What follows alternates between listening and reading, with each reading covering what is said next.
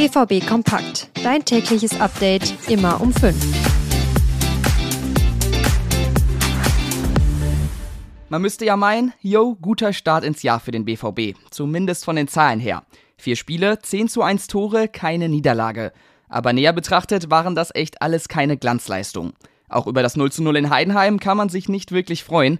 Wir sprechen heute noch ein bisschen über das Spiel. Ich erzähle euch, was Terzic dazu gesagt hat und wie es bei den Verletzten aussieht. Damit hallo von mir hier bei BVB Kompakt. Ich bin Theo Steinbach und wir gehen direkt rein.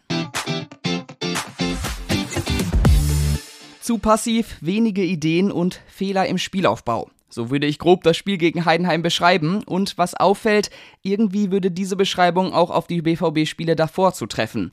Da haben die Dortmunder zwar gewonnen, besonders dominant waren sie aber nie.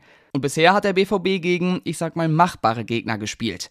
Die wirklich schwierigen Aufgaben, die kommen erst noch. Aber eins muss man positiv hervorheben, ein Gegentor aus vier Spielen ist eine gute Quote. Auch am Freitag gab es kein Gegentor. Das ist auch das, was Terzic als einen der wenigen positiven Aspekte betont hat. Wir haben es trotzdem geschafft, die Null zu verteidigen gegen eine Mannschaft, die extrem gefährlich ist bei Standards. Wir haben sie dann trotzdem eingeladen, zum Ende hin nochmal mit einer Ecke und einem seitlichen Freistoß.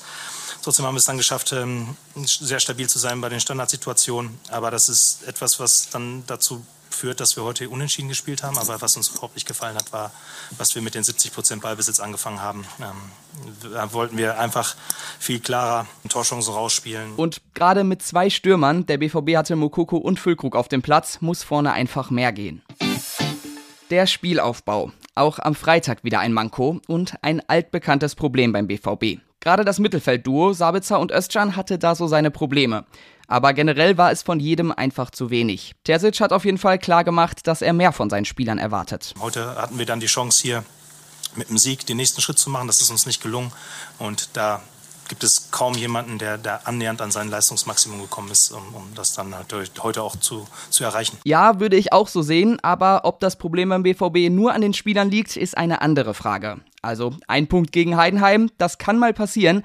Die Herangehensweise und Ideenlosigkeit im Aufbauspiel, das ist das, was Sorgen machen kann.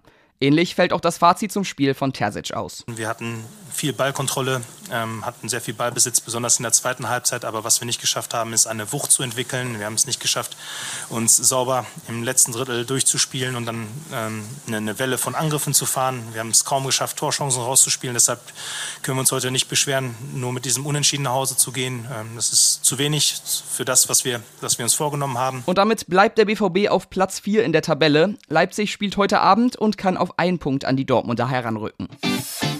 Und jetzt habe ich noch den neuesten Stand zum BVB-Personal für euch. Sancho, Reus, Brandt und Kobel sind ja alle Freitag ausgefallen. Bei Sancho wegen muskulären Problemen und bei den anderen dreien wegen Krankheit.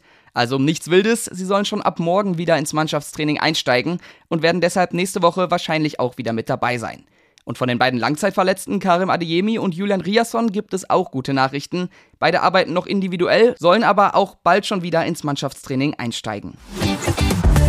Und das war's auch schon wieder für heute mit BVB Kompakt. Auf unserer Homepage gibt es natürlich alle Infos noch einmal ausführlicher. Schaut da doch gerne vorbei. Ansonsten freuen wir uns natürlich immer über eine Bewertung und Feedback zum Podcast. Ich bin dann für heute raus und wünsche euch noch einen angenehmen Sonntag. Tschüss und bis morgen.